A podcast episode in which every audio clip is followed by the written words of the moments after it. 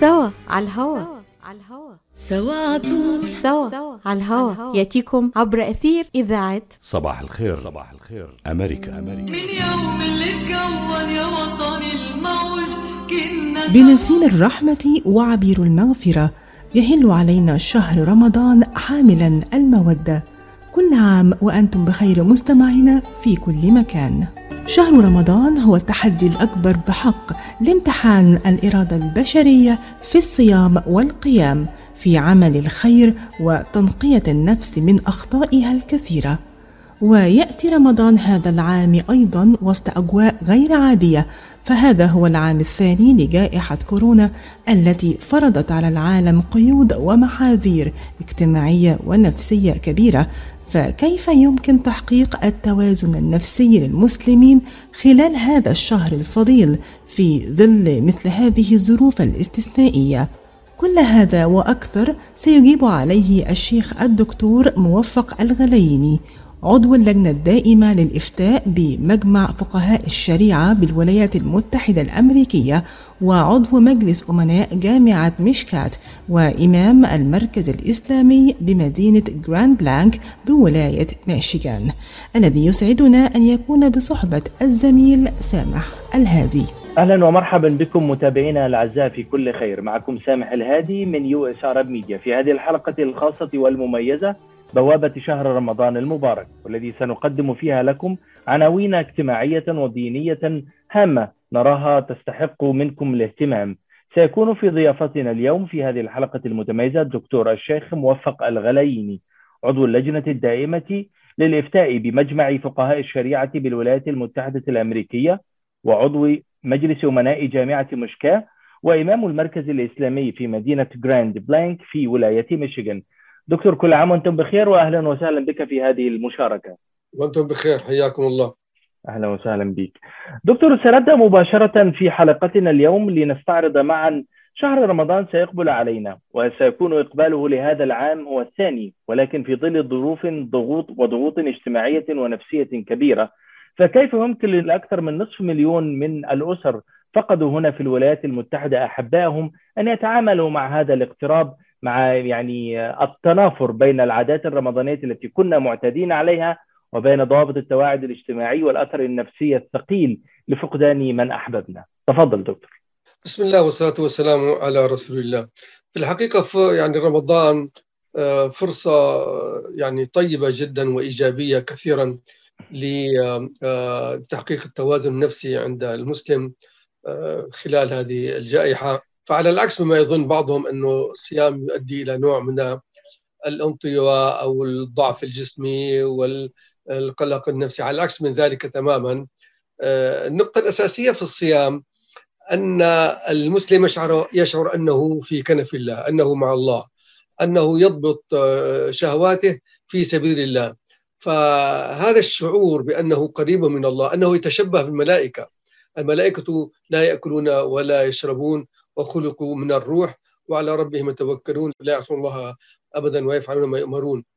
فيتشبه بهم فهو مع الله ولذلك هو مسلم أمره إلى الله سواء نجاه الله من هذا المرض أو وقع فيه.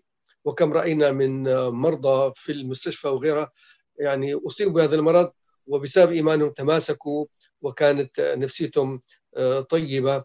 بالنتيجة نجد أن الصيام يخفف من هذه المعاناة. مع طبعا آه، الإيصاء بالأخذ بالأسباب يعني المسلم عليه أن يأخذ بالأسباب ويلجأ إلى التطعيم ليقي نفسه من هذا المرض. و... وإلى جانب ذلك يتوكل على الله سبحانه وتعالى والصيام يساعده حتما آه، على تجاوز هذه المحنة بإذن الله. دكتور يعني في تاريخنا التراثي الإسلامي علق الصيام بدعاوى الوباء في حقبات في تاريخنا الإسلامي. فكيف يمكن أن لا نقوم نحن الآن؟ أو كيف يتقبل أو كيف ترد ربما على من يطالبون بتعليق فريضة الصيام تحت دعوى وجود الوباء؟ وهي سابقة وحدثت قبل ذلك وأفتى فيها مجموعة من الأئمة في سابق الأيام. ما هو رأيك؟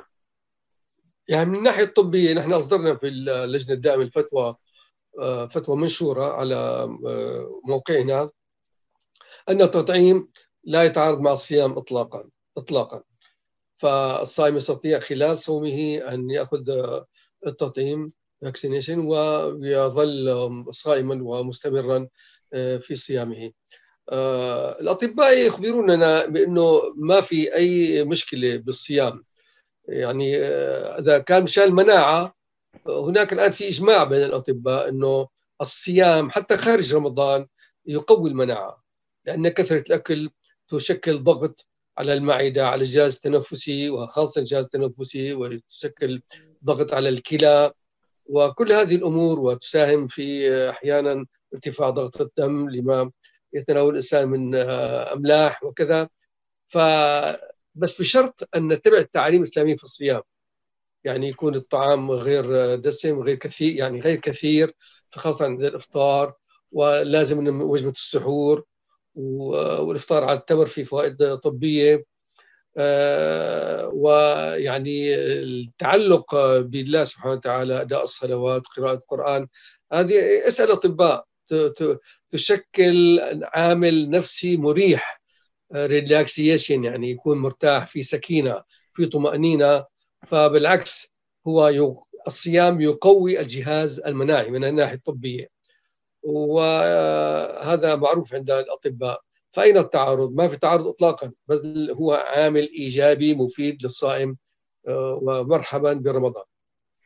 طيب دكتور يعني في ظل أيضا لازلنا في ظل حالة الوباء هناك عادات اجتماعية رمضانية محببة للأسر العربية والأسر المسلمة بين التزاور والإفطار الجماعي والمشاركة في موائد الرحمن والتراويح والتعبد في ساعات الليل الطويل في شكل مجموعات كيف تنظرون إلى يعني هذه العادات في ظل زمان كورونا؟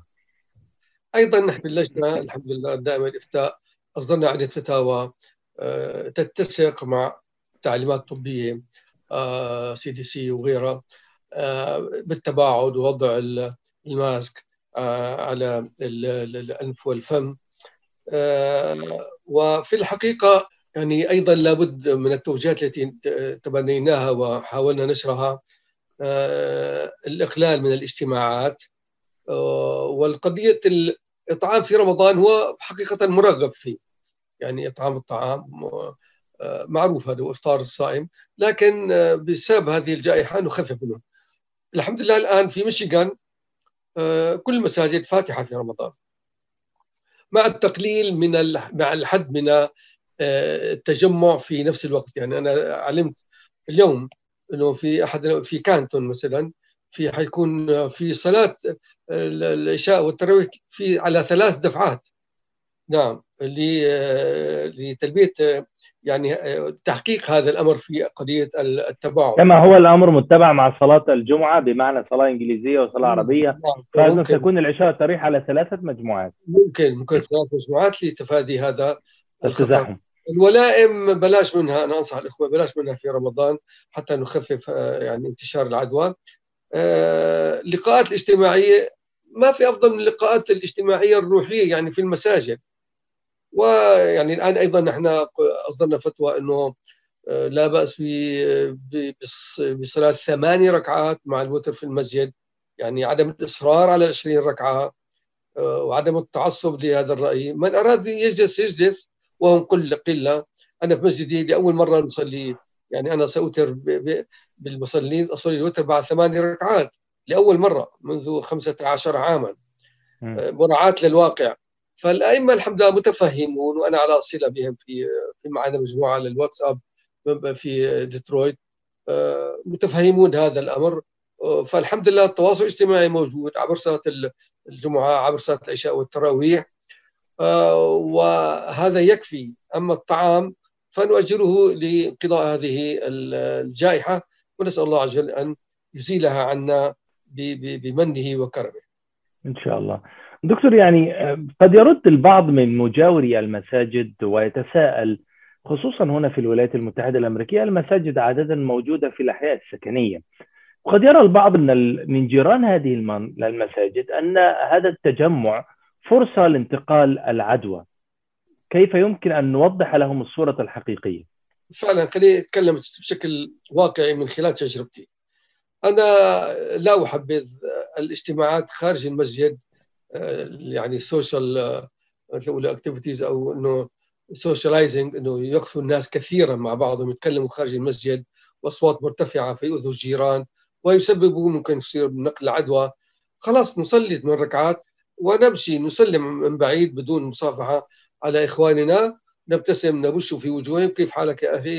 إن شاء الله بخير كل عام وأنتم بخير آه، رمضان كريم. ونمشي.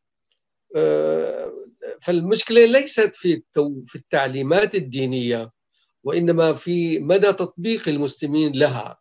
فبدنا حقيقة نبث الوعي بهذه المفاهيم والله يجزيكم خير على برنامجكم. ربما نسهم بهذا الأمر إنه لا تقف يا أخي كثيرا في الباركينج لوت آه، سلم على إخوانك أنت ماشي وتركب سيارتك توكل على الله واذهب إلى بيتك. ما بدنا تجمعات ولذلك عندنا في المسجد آه، قلنا وأنا أصدرت فتوى انه إخواننا صلوا السنة في البيت. حتى السنة لا نصليها في المسجد حتى لا نمكث طويلا. والتباعد social آه، distance كمان عم نراعيها. فالإنسان عدو لما يجهل يعني فما عندما يرون تجمع في ال parking lot في كثير سيارات إنه بيقولوا معناتها عم يعملوا violations لا نحن ما عم نساوي. لكن أؤكد على مراعاة هذه الأمور وعدم التجمع خارج المسجد وإنما نذهب يذهب كل واحد إلى منزله وعدم رفع الأصوات وعدم جلب الأولاد يلعبوا في في الساحة الخارجية للمسجد. كل هذه الأمور تسيء إلى الإسلام والمسلمين. يعني نتفق معك دكتور ونضم صوتنا إلى صوتك في أن يعني ليست المشكلة في النظرية أو في العقيدة أو في الفكرة إنما في القائمين على تطبيقها وتمثيلها وتجسيدها في شكل تصرفات وسلوكيات ما بين فردية وما بين اجتماعية. فيعني نضم صوتنا إلى صوتك وندعو إخواننا من أتباع الجالية العربية والإسلامية في المنطقة بمراعاة ضرورة الالتزام بالضوابط الاجتماعية وكذلك الحفاظ على حالة الهدوء وعدم التزاحم أو التدافع أو الوقوف إلى فترات طويلة بدون حاجة في موقف السيارات الخاص بالجامع أو كذلك التجمعات كما أشرت دكتور. طيب دكتور يعني سنذهب إلى فاصل قصير ونعود بعد الفاصل لنستكمل معك هذا الحوار المتميز حول شهر رمضان المبارك وإطلالته علينا في زمن الكورونا وكيف يمكن أن نحد من الأثر السلبي لهذه الجائحة على فعاليات شهر رمضان. العطاء قصة رائعة بدايتها إنسان يهتم ونهايتها إنسان يحتاج. مؤسسة الحياة للإغاثة والتنمية ومنذ أكثر من 25 عاما تحمل عطاءك إلى من يستحقه ويحتاجه بغض النظر عن الجنس أو العرق أو الدين. فأينما تكون الحاجة تجد الحياة تقدم المساعدة الطبية والملاجئ وبناء المدارس والأوار الارتوازية وبرامج كفالة عوائل اللاجئين والأيتام وغيرها حسب الحاجة للمساعدة في استمرار هذا الجهد الكبير امنح تبرعك المعفى من الضرائب اليوم إلى منظمة الحياة للإغاثة والتنمية عبر الموقع www.lifeusa.org أو الاتصال على الرقم المجاني 1-800-827-3543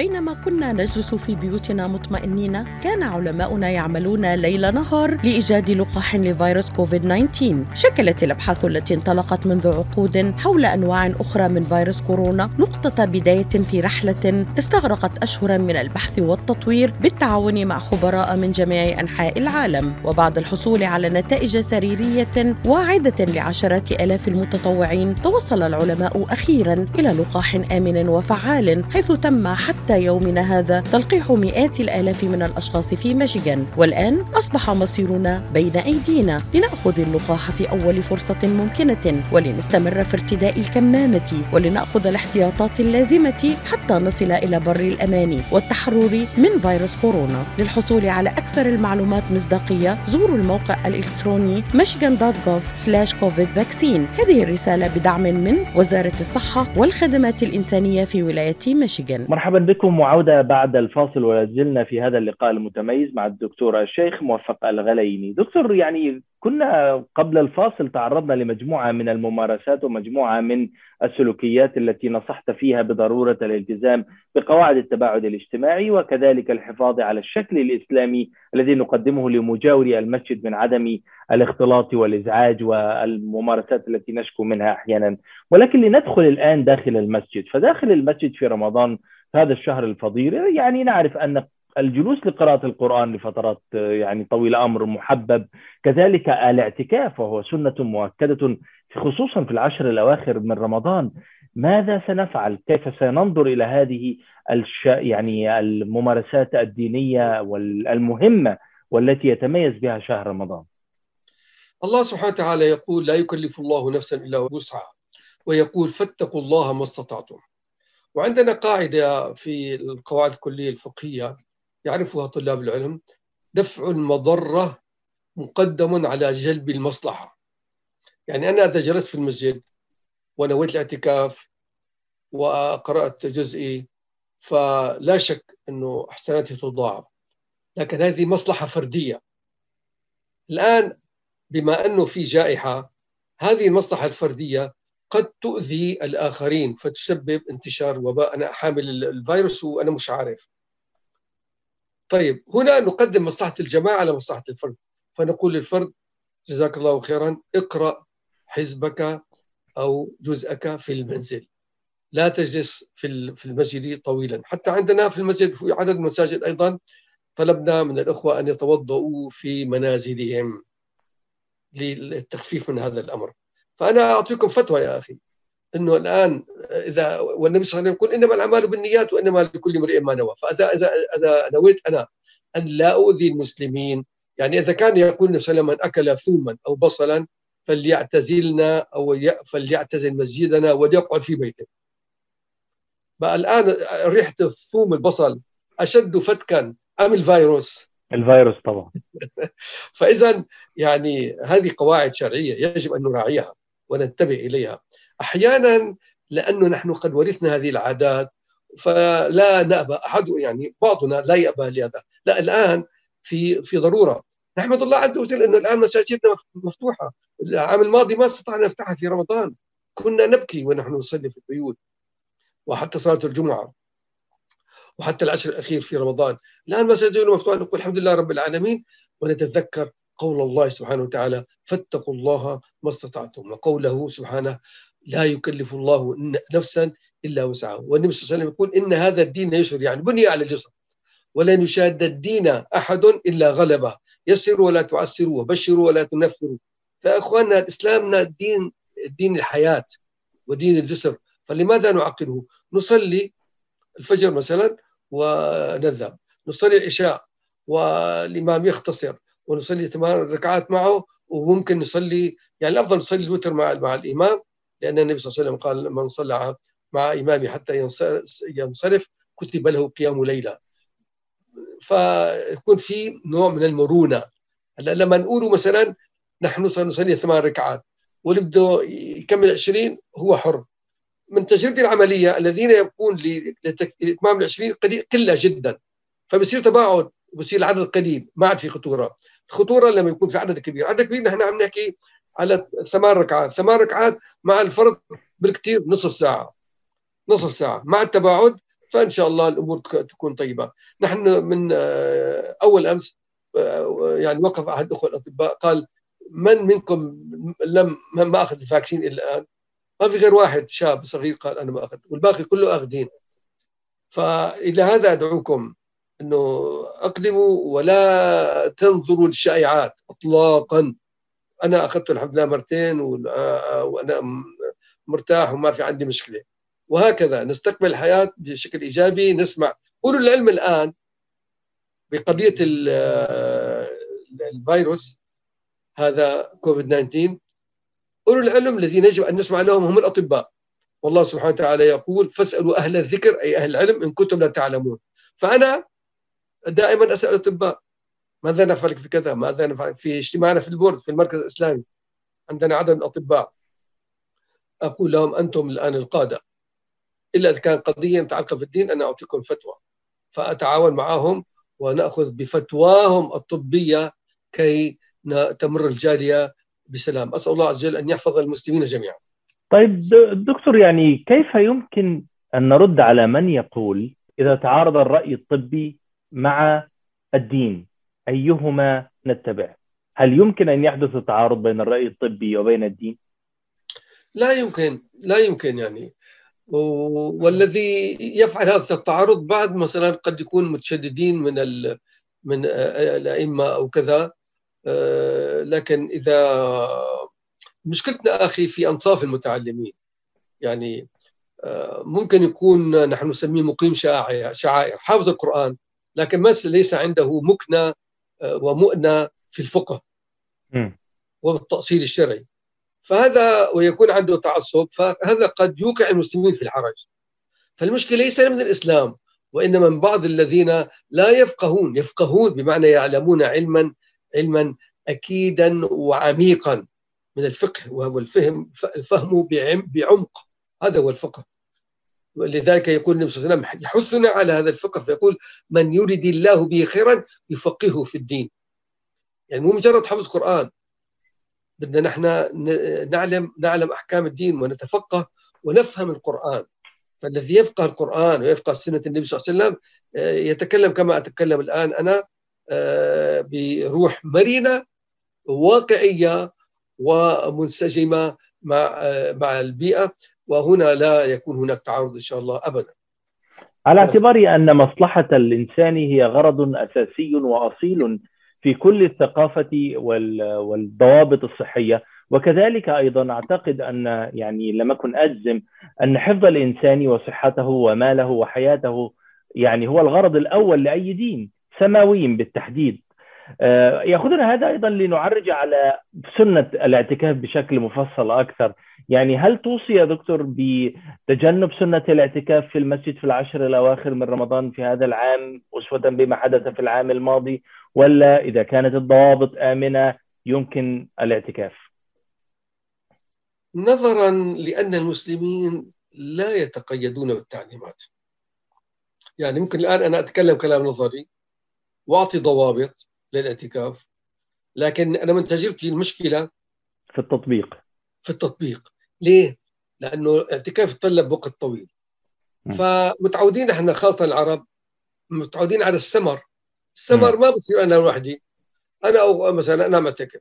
فأصلي ركعات وأقرأ الجزء تبعي. بعدين أتعب. أجي بعد الساعة واحدة ونصف أقرب على زميلي ونحط فاكهة وكذا نبدأ نتسامر. ربما نتسامر إلى قبيل الفجر إلى إلى السحور. يعني أنا نفسي أتورط بهذا لما أكون باعتكاف يعني خلص والشباب وكذا وكذا. فالحقيقة أرجع يعني أرجع مرة أخرى وأؤكد على القاعدة الفقهية دفع المضرة أولى من جلب المصلحه يا أخي اعتكف في بيتك في بيتك وربنا يتقبل منك والسنة امرجنسي يير يعني. خلاص مشوها. وإن شاء الله السنة القادمة آه، يعني يكون قد فرج علينا الله فرج علينا إن شاء الله إن شاء الله دكتور يعني الصيام كعملية يعني تهذب النفس ونعرف أن لها الكثير من الدلالات الإنسانية والروحانية أيضا ولكن يعني هناك عنوان مهم مرتبط بالصيام وهو فكرة صيام الجوارح وأن نعم. الصيام لا يكون قاصرا فقط على يعني الامتناع عن الأكل والشرب آه، بمعناها المادي فقط. كيف تنظرون إلى صيام الجوارح؟ ما هو صيام الجوارح؟ كيف يمكن فعلا أن يطبق صيام الجوارح فتعظم الفائدة من الصيام ونصل به إلى أعلى ما يمكن الوصول إليه من سمو؟ في أديب مصري مشهور آه اسمه مصطفى صادق الرافعي. آه وهو طبعا علم من أعلام الأدب في مصر. من علم التنوير صحيح. نعم. له كتيب صغير أنا قرأته من- من- منذ زمن أيام الشباب في كلية الشريعة في دمشق لما كنت طالبا عنوان الكتيب مدرسة الثلاثين يوما. فسمى شهر رمضان كله مدرسة تريننج تدريب حقيقه تدريب على ماذا؟ مو فقط على الإقلال من الطعام والشراب. حتى الإقلال من الطعام والشراب معظم المسلمين ما لما يأتي بيضرب المدفع مثل يقولوا عند الإفطار آه، يعني يملأ بطنه. ما استفدنا شيء. نعم بحس يقول النبي صلى الله عليه وسلم بحسب ابن آدم لقيمات يقيمن صلبة. فإن كان لابد فاعلا فثلث لطعامه وثلث ثلث لشرابه لما ثلث لنفسه. قال بعض العلماء لو سمع أبو قراط آه، آه، بسموه أستاذ الطب اليوناني بهذه القسمة لا. تعجب منها. لا تعجب منها. فهي تريننج تم تدريب إنه أنا فعلا مثل أقول باللغة الدارجه نعمل رجيم يعني مثل رجيم عملي. لما أنا بالإفطار ما أكثر من الطعام السحور أيضا خفيف وبالنهار أنا صايم. آه، طيب. آه، لما أنا قلت إنه أنا بالصيام أشعر أني مع الله. اذا بدي أمسك إيش؟ لساني. بدي أمسك جوارحي عن المعاصي. النبي صلى الله عليه وسلم يقول كما رواه كما روى في البخاري من لم يدع قول الزور والعمل به فليس لله حاجة في أن يدع طعامه وشرابه وفي حديث آخر رب صائم ليس له من صيامه إلا الجوع والعطش ورب قائم ليس له من قيامه إلا النصب. تعب. فالقضية وأيضا سيدنا جابر بن عبد الله آه، يقول وهذا حديث بسموه مرسل وليس وليس مرفوعا إلى النبي صلى الله عليه وسلم إذا صمت فليصم سمعك وبصرك. ما حط حط أغاني وعد آه، اسمع. أو يحط أفلام ومسلسلات. كأنه رمضان هو شهر مسلسلات. إذا صمت فليصم سمعك وبصرك من المحارم ولسانك من الكذب. ودع أذى الخادم. ومثله الموظف انت employer وعندك موظفين كن معهم nice وخفف عنهم. حتى قالوا العلماء يخف يسن أن يخفف عن الخادم. ومثله موظف. يخفف عنه ساعات عمله آه، بيعطيه محفزات إلى ما هنالك. وليكن عليك وقار وسكينة. أنت صائم. آه، مو بعد يعني أحيانا بعض الأزواج أنا بقول لك بتفشش بزوجته بطلع غله بزوجته وبصير بنرفز. إيش ذنب المسكينه قاعدة عم تطبخ لك وعم تجهز لك آه، بيتك وأولادك. حسبنا الله ونعم الوكيل. ولا تجعل يوم صومك ويوم فطرك سواء. رواه الحاكم النيسابوري. فبالعكس يعني إنه الإنسان بده يعمل كنترول أقدر على آه، ضبط نفسه بالصيام. في عندنا حديث يعني آه، مشهور جدا. إنما الصوم جنة أي وقاية. فإذا كان أحدكم صائما فلا يرفض ما يقول كلام بذيء ولا يجهل. ومثل الشاعر الجاهلي لما قال لك ألا لا يجهل أحد علينا فنجهل فوق جاهل الجاهلين. جاهلين جعل وردنا الماء صفوا. ويشرب غيرنا كدرا وطين. الفرزدق. لا.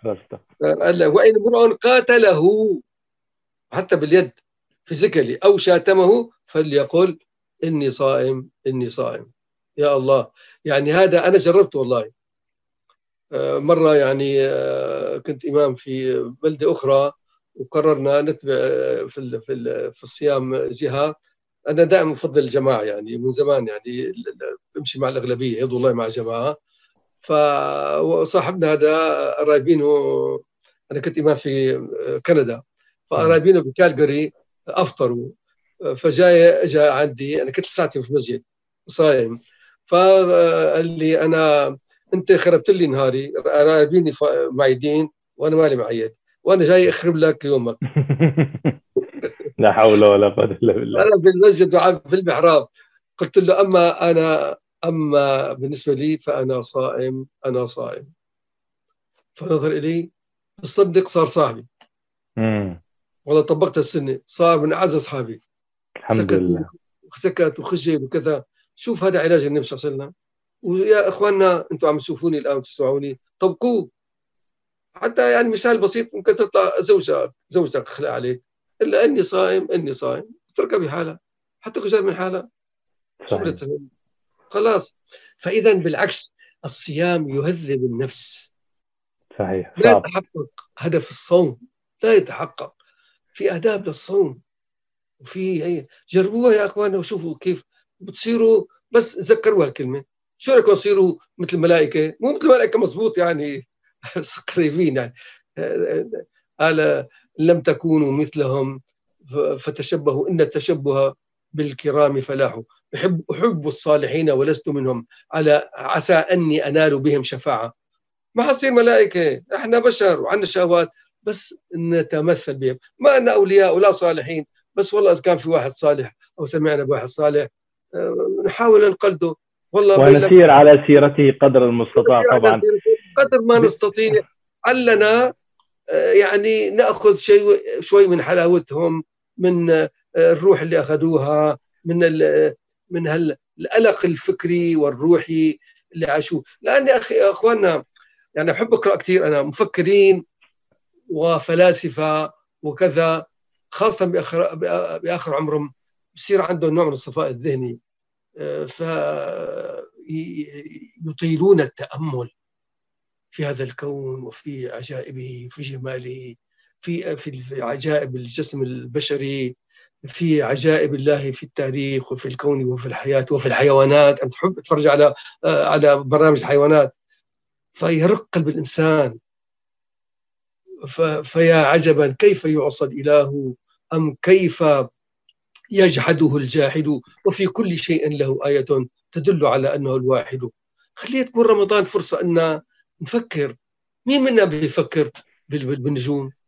هنا سنتوقف لحظة دكتور. عند حالة التفكير الواجبة لشهر رمضان الكريم وما قد يمكن أن يخرج منها من أثر إيجابي يحد من تأثير الأفكار والانشغال السيء على سلوكياتنا كمسلمين في هذا الشهر المبارك. سنذهب إلى فاصل قصير ونعود ابقوا معنا. مركز طب رهاب للعلاج الطبيعي بإدارة الدكتور محمد فرح حسين أخصائي العلاج الطبيعي بخبرة أكثر من 13 عاما. طب رهاب يقدم خدمات العلاج الطبيعي وإعادة التأهيل ويضم مجموعة من أفضل أخصائي التشخيص الدقيق للحالات المرضية مع خبرة عالية في التعامل مع الحالات التي تحتاج إلى إعادة تأهيل وعناية خاصة بعد العمليات والكسور. طب رهاب يستقبل كل الحالات المتعلقة بألم الرقبة، الظهر، المفاصل، شلل الوجه، الانزلاق الغضروفي، عرق النساء، الحوادث وإصابات العمل. خبيرات في المعالجة النسائية لخصوصيات تامة للسيدات. عندما تبحثون عن رعاية متميزة اقصدوا توب ريهاب للعلاج الطبيعي الواقع على 15001 ميشيغان افنيو وللمواعيد اتصلوا على 313 846 0555 That's 846 0555 تحس إنه إيديك عم تنمل أو كتفك عم يجمد أو أصابعك عم تورم وما عم تقدر تشتغل فيهم مثل ما بتريد. مرحبا أنا الدكتور عبد المجيد قطرنجي. زورونا بموقعنا الإلكتروني www.kachanjihandcenter.com لتتعرفوا على كيفية العلاجات لإصابات اليد والكتف والكوع. وإن شاء الله تقدروا تشاركونا بافتتاح مركزنا الجديد في تروي ميشيغان. ونتمنى لكم العفو والعافية. للمواعيد زورونا في عيادتنا الواقعة على 1565 في مدينة تروي البناء F أو اتصلوا بنا على الرقم 248-869-4263 That's 248-869-4263 مرحبا بكم مرة أخرى وعودة بعد هذا الفاصل ولا زلنا في ضيافة الدكتور الشيخ موفق الغلاييني في هذا الحديث المتميز حول شهر رمضان الكريم. كنا توقفنا قبل الفاصل عند حالة التفكير التي يجب أن يتميز بها الإنسان ويربط بها الدلالات الموجودة في الكون من آيات وسلوكيات ومخلوقات وكل شيء لينظر في نفسه ويرى كيف يمكن أن يسمو متصلا بمبدع هذه المخلوقات ويستفيد منها في تعظيم أثر شهر الصوم في رمضان. تفضل دكتور. أيضا سبحان الله اليوم عم يرد على نفسي كثير الرافعي. الرافعي له أيضا كتيب صغير بعنوان التفكير فريضة إسلامية. جميل ما هيك؟ طبعا. التفكير فريضة إسلامية. ليه؟ لأنه هو درس قرآن فوجد أنه الله عز وجل يأمرنا بالتفكير. وفي أنفسكم أفلا تتفكرون؟ أفلا ينظرون إلى الإبل, إلى الإبل كيف خلقت؟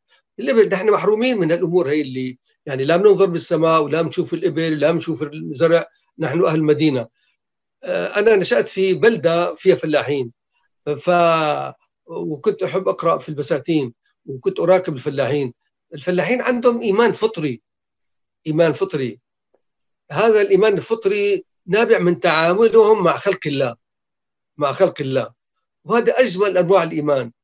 هلا في نحن مثلا علماء الكلام اللي أصلوا العقيدة الإسلامية كرد على الفلسفة الإغريقية والفلسفة اليونانية. المعتزلة تقصد؟ لا يعني منهج العقيدة حتى عند الأشاعرة عند أهل السنة يعني كثير منهم إجت فترة يعني أخذوا بالمنهج المتكلمين يسموه معتمد على الفلسفة. حتى يعني ابن تيمية درس الفلسفة في كتب ظاهر الإمام الغزالي كذا. ف لكن بالأخير إنه تجد إنه الطريقة الحقيقية لتقوية الإيمان هو القرآن الكريم. حتى الإمام فخر الرازي يعني قال كلام نهاية الإمام فخر الدين الرازي هو صاحب كتاب مفاتح الغيب في التفسير وصاحب كتاب الأصول في أصول الفقه من المراجع الرئيسية فبالأخير وصل إلى هذه النتيجة. فقال هذه 200 شعر نهاية إقبال العقول عقال عقال يعني إيش؟ مسك فرملة. تقعد تفكر تفكر تفكر إنه أنت فيلسوف ويطلع معك أفكار ونظريات بالأخير لما تتأمل في عظمة هذا الكون وخالق هذا الكون عقل فايش تتواضع. ثم ارجع البصر كرتين ينقلب إليك البصر إيش؟ خاسئا وهو حسير اطلع يا أخي يا أختي في ليلة ما تكون آه، مقمرة وما في أضواء. اطلعوا برا هيك وانظروا. انظروا إلى النجوم. هذه النجوم من يوم الله خلق آه، السماء والأرض آه، خلقها وزينا السماء الدنيا مصابيح موجودة. فكروا فيها هيك. تشعر بالرهبة وبالضعف أمام هذا الكون. فالإمام الرازي يقول لك نهاية أقبال العقول عقال وغاية سعي العالمين خراب. ولم نستفد من علمنا طول عمرنا سوى أن جمعنا فيه قيل وقالوا قيل كذا وقالوا كذا وقالوا كذا. ف وهي ما أحد حكى بالصيام بيقول لك بيعلمك التواضع لأنه أنت في رمضان في في الصيام آه، آه، نظرا لقلة الطعام والشراب فنشاطك بخف وبتجوع فتشعر بالضعف والمسكنة. وتتذكر الفقراء وتتذكر المشردين قاعدين بالخيام اللي أنا أنا لا أنساهم والله.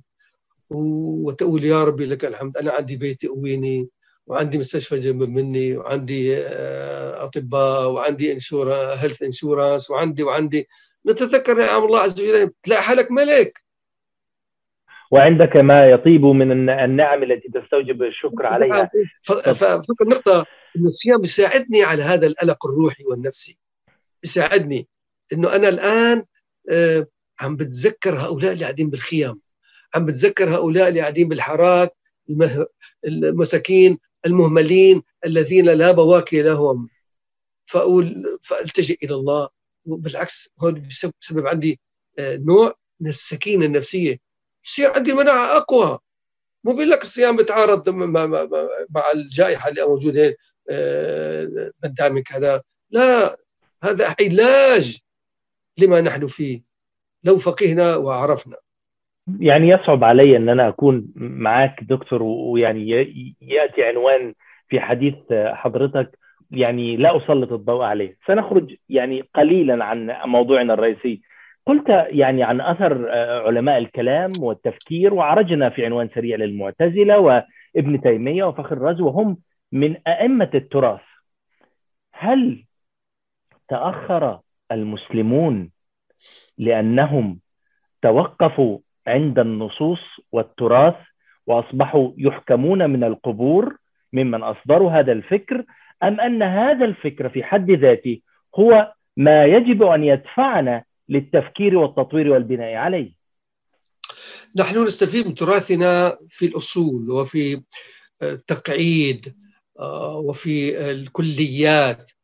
أما الفروع فهي بنت بيئتها. بنت بيئتها ما عدا العبادات. العبادات لأنه ما لها علاقة بالبيئة. العبادات هي تنظم العلاقة بينك وبين الله سبحانه وتعالى.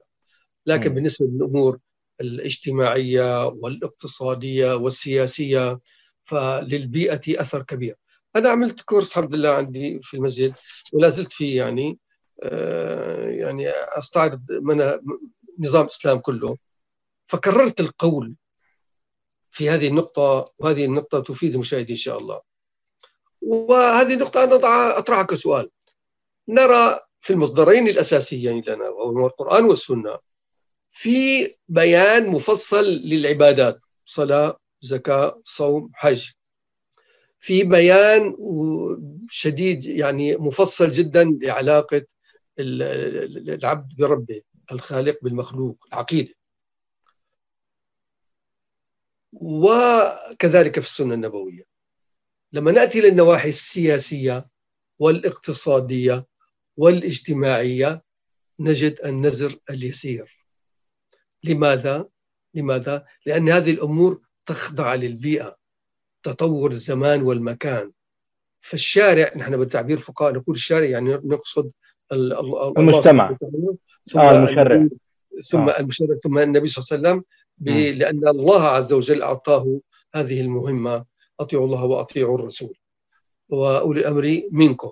طيب آه فلذلك حتى نحن في التراث نرى مساحة هذه الأمور قليلة إلى جانب الأمور العقائدية والعبادية والأخلاقية. يكفي عنا كم هائل من التراث. نجي للتراث الاقتصادي والسياسي والاجتماعي والإداري وعلاقة الحاكم محكوم نراه قليلا. الشيخ محمد غزالي المصري الحديث تكلم عن عن هذا وغيره أيضا تكلموا عن هذا. آه، طبعا السبب المباشر الآن هذا بده محاضرة. آه، أول شيء النصوص هناك آه، الله عز وجل من حكمته أنه لم يعطي التفصيلات. النبي صلى الله عليه وسلم نفسه لم يعطي التفصيلات الكثيرة. في طبعا باب معاملات البيع والرهن والحوالة والكفالة وكذا موجود بكتب الفقه. لكن حتى هذه الأمور معظمها إلى متعلق بالجانب الأخلاقي لحماية المجتمع من الغش والغبن والفساد آه، وال يعني إلى آخره. التجاوزات بشكل عام. تجاوزات آه، لكن كحلول واقعية حتى النبي صلى الله عليه وسلم ترك الباب في بعض الأمور يعني مفتوح لنا للاجتهاد. هنا يأتي دور الاجتهاد. طيب لماذا العلماء وهذا السؤال طرحه بجد الشيخ محمد غزالي المصري؟ لماذا علماؤنا لم يلجوا في هذا المجال كما ولجوا في العبادات والأخلاق والعقيدة؟ السبب من الاستبداد السياسي. لأنه حددوا وظيفة العلماء بالمسجد. برغم ان برغم أن ذلك استخدم في كثير من الحقب لتأصيل وتقوية سلطة الحاكم. المرجعية الفقهية كانت يعني نعم. سندا كبيرا للحكام ومن بين قوسين صنفوا بالخلفاء وأنهم يحكمون بشرعية الإله سبحانه وتعالى وكان ذلك مخولا لهم للكثير نعم. من يعني بصراحة دكتور هذا يدفعنا يعني لمحاولة أن يكون لنا لقاء خاص وحركه يعني حلقة خاصة حول يعني يعني العلاقة بين التراث ويعني العصر الحاضر وكيف يمكن يعني فض الاشتباك بين جدلية آه، أن التراث يحكمنا ويقيدنا فيؤخر فكرنا. اعطي فكرة واحدة. نعم يعني تبين هذا المعنى. أنا من بيئه علمية الحمد لله. والدي مفتي وجدي كان مفتي رحمه الله. واعمامي اثنين آه، مشايخ واحد منهم تخرج من الأزهر. فأنا عم بحكي عن عن تجربة. عن تجربة. وأنا دراستي الشرعيه منذ الصغر من الأول المتوسط. وهكذا. ودرسوني في في المرحلة المتوسطة والثانوية علماء دمشق المشهورين ومنهم الشيخ قراء محمد آه، يعني كريم راجح حفظه الله لا زال موجودا. آه، عقول فقهيه ضخمة عظيمة جدا. لكن كما قلت لك وقلت للمشاهدين آه، ما في لها مجال يستفاد منها في تشريع للمجتمع. ولو سمح لها لأبدعت. وأكبر دليل على ذلك أكتفي بهذا. ما تقوم به الآن بيقول لك ما في شيء المشايخ ما عم يسوي شيء. لا هذا لأنك أنت لا تعرف ماذا يجري. الآن الذي يجري على رغم كل ما في من سلبيات لكن أنا أسف للإخوة والأخوات بشرى رغم كل هذا السواد الحالك نجد أنه في مجامع فقهية تسد لا أقول كل شيء تسد يعني آه، بابا كبيرا من أبواب آه، عدم معالجة الواقع الإسلامي بالشريعة الإسلامية. فعم في أبحاث في قرارات. مجمع البحوث الإسلامية في مصر من أول المجامع التي قامت بها. صحيح صحيح. مجمع الفقهاء في الهند يا أخواننا في الهند. مجمع في فقهاء في أمريكا مضى عليه حوالي 19 عاما. ونحن وأنا من المؤسسين الحمد لله نحن نشتغل. آه، في في في في الجزيرة العربية في مجمعين معروفين يعني. في مكة ومجمع آه، آه، مجلس التعاون الإسلامي منظمة التعاون الإسلامي. وغير غير هذا أيضا موجود. تصوروا لو أطلق يد هؤلاء وطلب منهم أعطونا حلول لهذه المشكلة ماذا يقول الإسلام في هذا الأمر؟ الفقه الإسلامي الآن يدرس في الجامعات الغربية. في بريطانيا في نزعه الآن خصوصا في الاقتصاد يعني سوق السكوك الإسلامية بالمليارات. ثبت البنوك الإسلامية ثبتت وفشلت كل البنوك الأخرى فصاروا يعني التفت نظرهم. لماذا؟ لماذا البنوك الإسلامية حافظت على وجودها وعلى أصولها؟ لأن اتبعت الطريقة الإسلامية. فهذا بده محاضرة ما تفضلت. لكن أنا أوصي إخواننا خاصة الشباب والبنات إنه لا تفك... لا تفقدوا ثقتكم بالإسلام، الإسلام هو الحضارة. مش عم بتقول على الفرعونيين. بالمناسبة أول ما اجى نابليون بونابرت في طبعا تعرف إنه أول القرن الثامن عشر أتى معه بعثة ومنها بعثة بعثة طبعا جاب مطبعة وبعثة علمية للحفر على الآثار. صحيح. كذلك الفرنسيون لما جاءوا عندنا. لماذا؟ حتى يقولوا المصريين ويقولوا السوريين والعراقيين أنتم حضارتكم ليست هي الإسلام وإنما الحضارة الفرعونية وأنتم في الشام حضارتكم حضارة فينيقية وأنتم يا في العراق حضارتكم حضارة آشورية. ارجعوا لتلك لتلك الحضارة. ماذا قدمت ماذا تقدم لنا الآن هذه الحضارة؟ أما الحضارة الإسلامية تقدم لنا كيف أتعامل أنا مع زوجتي مع أخي مع شريكي مع حاكمي. تضع لي الأسس الأخلاقية والعقادية والعبادية تنظم كل شيء. نحن عندنا كنوز يجب أن نحمد الله عز وجل عليها ولكن بحاجة لبحث واكتشاف. اطلبوا العلم أيها الإخوة. من سلك طريقا يلتمس فيه علما سهل الله له طريقا إلى الجنة. صحيح يا دكتور. طيب يعني هذا هو يعني فاصلنا الأخير للإعلان. سنذهب إليه ونعود لنستكمل هذا الحديث الشيق. فابقوا معنا. ارتداء القناع ليس مجرد حماية بل هو السبيل لأيام أفضل قادمة. سبيل العودة للاحتفال مع العائلة والسهر مع الأصدقاء في المدينة وتشجيع فريقك المفضل في الملعب وحضور الحفلات الموسيقية. ولكن إلا أن نتمكن جميعا من الحصول على لقاح كوفيد-19 وبناء مناعة مجتمعية وهذا سيستغرق بعض الوقت علينا جميعا الاستمرار في توخي الحذر. لأن تعافي ميشيغان يعتمد عليك وكذلك على عائلتك وأصدقائك وجيرانك. ارتدي الكمامة حتى بعد تلقي اللقاح وتجنب التجمعات الكبيرة وحافظ على التباعد الاجتماعي. وفي يوم من أيام المستقبل القريب سنضع جميعا هذا الوباء وراء ظهورنا. ولكن حتى ذلك الحين انشر الأمل وليس كوفيد. لمزيد من المعلومات ادخل على michigan.gov coronavirus. رسالة من وزارة الصحة والخدمات الإنسانية في ميشيغان العطاء قصة رائعة. بدايتها إنسان يهتم ونهايتها إنسان يحتاج. مؤسسة الحياة للإغاثة والتنمية ومنذ أكثر من 25 عاما تحمل عطاءك إلى من يستحقه ويحتاجه بغض النظر عن الجنس أو العرق أو الدين. فأينما تكون الحاجة تجد الحياة تقدم المساعدة الطبية والملاجئ وبناء المدارس والأوار الارتوازية وبرامج كفالة عوائل اللاجئين والأيتام وغيرها حسب الحاجة. للمساعدة في استمرار هذا الجهد الكبير امنح تبرعك المعفى من الضرائب اليوم إلى منظمة الحياة للإغاثة والتنمية.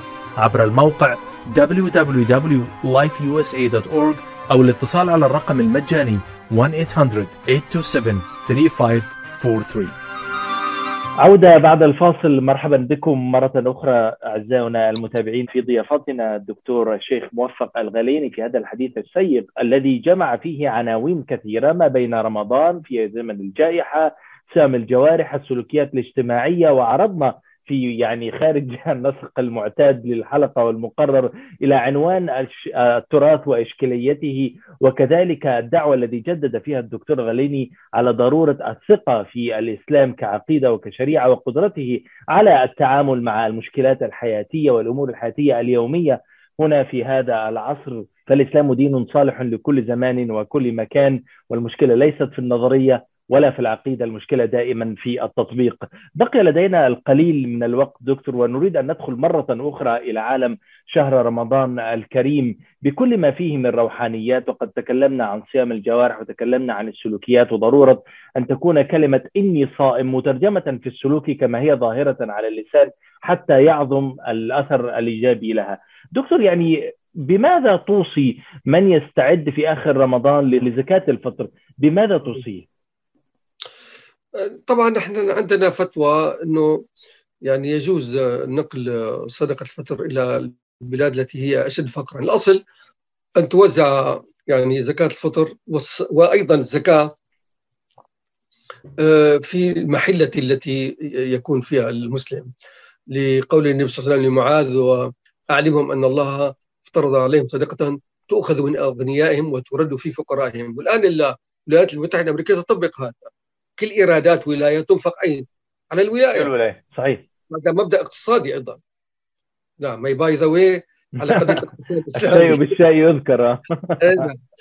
آه فأما الآن ففي اليمن والشام وفي مصر وكذا الأوضاع صعبة فما في بأس ابدا أن زكاتك ترسلها إلى هناك أو ترى آه، يعني منظمة معترف بها في أمريكا هي طريقه رسميه ما في طريقة شخصية ترسل الأموال عن طريق منظمات هناك الاغاثيه relief organizations فتوصل الصدقات والزكوات وصدقه الفطر. الشرط الوحيد بس في صدقه الفطر انها توصل قبل صلاة العيد.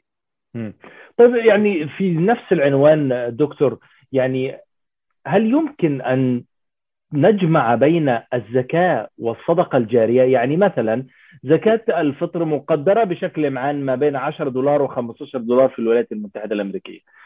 هل يمكن أن تصرف الزكاة وتوجه إلى مصارف الصدقة الجارية كبناء مستشفى كحفر بير ولا يجب أن تكون قاصرة على الموروث الثقافي والشرعي أن تكون يعني في شكل بر أو صاع من البر والقمح ومن غالب قوت أهل البلد؟ ويعني فاهم هذه العناوين التي قد تقيد بعض تصرفات الأشخاص على غير علم أو بعلم أنا لا أدعي معرفة.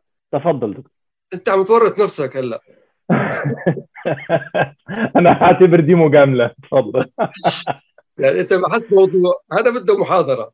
هي مصارف الزكاه والعلماء اختلفوا يعني خاصة حديثا في قضية مصارف مصرف وفي سبيل الله. والرأي الراجح الآن إنه مصرف في سبيل الله يتسع لنشر الدعوة. ونأخذ أيضا برأي علماء الأزهر محمد أبو زهرة وغيره عبد الرحمن حسن والشيخ يوسف القرضاوي وغيرهم ممن قالوا أنه تصرف على المستشفيات وعلى الطرق وعلى الكباري وعلى المدارس. ففي هذه يعني حتى الزكاة الزكاة المفروضة في من العلماء من وحتى من القديم القفال الشا قفال الشاشي والإمام الرازي أيضا ذكر هذا أنه قول يعني معتبر أو في سياق الأقوال التي وردت. ونحن نفتي بهذا نفتي بهذا لحاجة المسلمين. يعني الآن مثلا مساجدنا آه، ما في أوقاف. بدنا لا تموت. صح. تمويلها ذاتي. نعم. كناحية فقهية المدارس الإسلامية ما في خلاف عليها. في الجمله في خلاف فقهي على المساجد. لكن الذين يقولون لا يجوز إعطاء الزكاة للمساجد هؤلاء يعني يفتون للبلدان الإسلامية حيث توجد أوقاف هنا لا توجد أوقاف إلى جانب أن مراكزنا الإسلامية ليست لإقامة الشعائر فقط وإنما للتعليم وللدعوة إلى الله سبحانه وتعالى. قل ذلك أو كثر لكن موجود فيها هذا الأمر. فنفتي انه زكاة تعطى للمراكز الإسلامية للمدارس الإسلامية نعم لكن بدنا نعمل نحن كمجتمع إسلامي هنا في أمريكا دائما نختار كما قال الله سبحانه وتعالى آه، على لسان ابنة آه، آه، شعيب. يا أبت استأجره إن خير من استأجرت. القوي الأمين. وبمناسبة المجتمع الإسلامي وتفاعله هنا في الولايات المتحدة الأمريكية هل يمكن توجيه جزء من أموال زكاة الفطر إلى المجتمع المحلي المجاور للمنطقة اللي فيها المسجد أو المركز الإسلامي ليكون مساهما في نشاطات مراكز أخرى مثل النوادي الرياضية أو الكنائس أو حتى المنظمات الخيرية التي تعمل على مجابهة جائحة كورونا أم لا؟ الحقيقة يعني نحن من بدنا نكون أمناء. يعني واذا أخذ الله ميثاق الذين أوتوا الكتاب لتبينونه للناس ولا تكتمونه. الزكاه كفريضه وصدقه الفطر أو زكاة الفطر للمسلمين. لكن إحنا عندنا الصدقات العامة. يعني دائما إحنا نقول في عندنا الفريضة هذه فريضة توزع على المسلمين وفي عندنا الصدقات للجميع. الصدقات العامة للمسلم للجميع. وحتى المعروف إنه المثل آه، إنه سيدنا عمر رأى رجلا كبيرا آه، يتكفف يسال الناس قال لما هذا يسأل الناس؟ آه، أو سأله قال يعني أنا علي الجزية وأنا رجل كبير ولا اعمل وكذا. وقال والله ما انصفناه ما أنصفنا إن أكلنا شبيبته ثم نخذله عند الهرم. وغير مسلم. وفرض لهم بيت مال المسلمين. وبهذا الفرض وهذه القصة القصيرة انتهت حلقتنا لهذا اليوم. كان في ضيافتنا الدكتور الشيخ موفق الغلاييني عضو اللجنة الدائمة للإفتاء بمجمع فقهاء الشريعة في الولايات المتحدة وعضو أمناء جامعة مشكاة وكذلك إمام المركز الإسلامي في مدينة جراند بلانك في ولاية ميشيغان. سعدنا بهذا اللقاء دكتور وكل عام وأنت بخير مرة أخرى. على أمل بلقاء إن شاء الله نستكمل فيه عناوين تعرضنا إليها في هذه المناقشة. كل شكر ونستودعكم الله.